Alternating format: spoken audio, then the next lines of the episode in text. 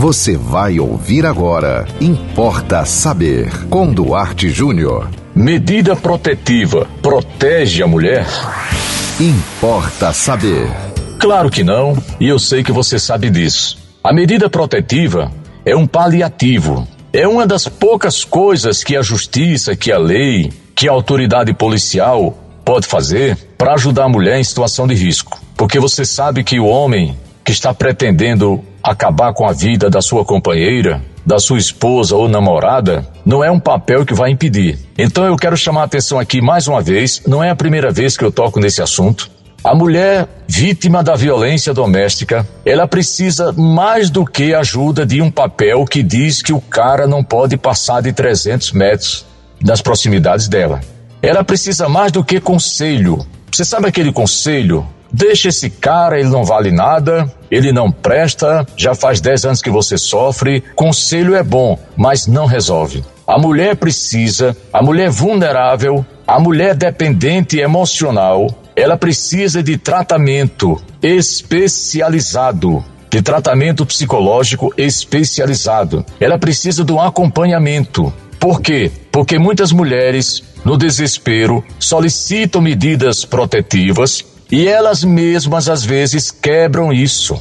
Há casos, você acompanha aí pelo rádio e pela televisão toda hora, de que a mulher solicitou medida protetiva e no outro dia o cara estava lá dentro de casa com ela porque ela abriu a porta para ele de livre e espontânea vontade. E olha, nem, nem sempre é um sentimento dela para com ele, não, nem sempre é amor. É uma dependência emocional. É uma questão difícil de compreender, porque a mulher muitas vezes é, ela, ela tenta se explicar dizendo que são os filhos, mas não são os filhos. Por quê?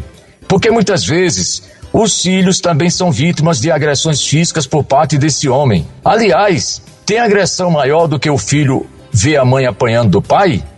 Essas crianças, elas já são agredidas também. Então, quando a mãe diz assim, eu não deixo ele por causa dos filhos, coitada, ela está tentando se explicar, ela está tentando se desculpar. Outra coisa, é, muita gente pensa que a mulher não deixa o cara por dependência financeira. Nem sempre.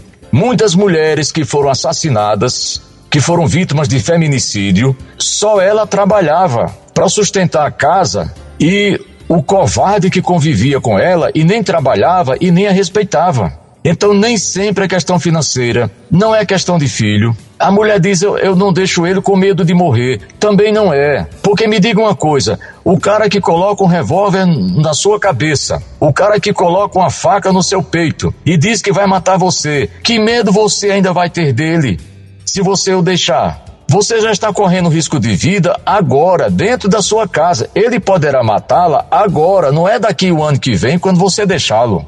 Então, entenda você que está convivendo, você que tem uma irmã, que tem uma filha, que tem uma cunhada, uma vizinha passando por isso. Ela se desculpa porque ela não tem estrutura emocional para resolver isso. Não é medo de morrer que ela não deixa, não é por causa dos filhos, os filhos já estão sendo violentados também, inclusive tem até crianças, tem filhos sendo abusados sexualmente pelo cara e a mulher esconde, algumas mulheres escondem, infelizmente. Não é medo, é uma dependência psíquica, é um seu negócio muito sério. Então agora você me pergunta, por que é que não falam isso? Porque as pessoas não querem falar nisso, que elas têm medo de serem acusadas, de estarem dizendo que a culpa é da mulher. Não.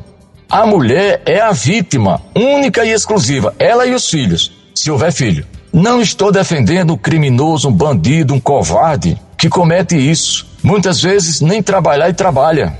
Muitas vezes vive no vício do álcool e outras dependências químicas. A vítima é a mulher. Eu estou falando aqui em defesa da vítima. Eu estou fazendo aqui um alerta para você que lida, ou que convive, ou que tem na família uma pessoa passando por isso. Você precisa socorrê-la através de um tratamento especializado. Tem mulher que pensa que é o destino. Você não já ouviu isso, não? A mulher diz: Eu nasci para sofrer. Eu estou há 20 anos assim, estou cumprindo meu destino. Você acha que existe um Deus mau que promove o destino para uma mulher viver sofrendo, apanhando durante 10, 20 anos? Você acha que existe isso? Não, não é o destino. É uma fragilidade emocional. Nós estamos num processo da mulher se empoderar. É muito importante isso.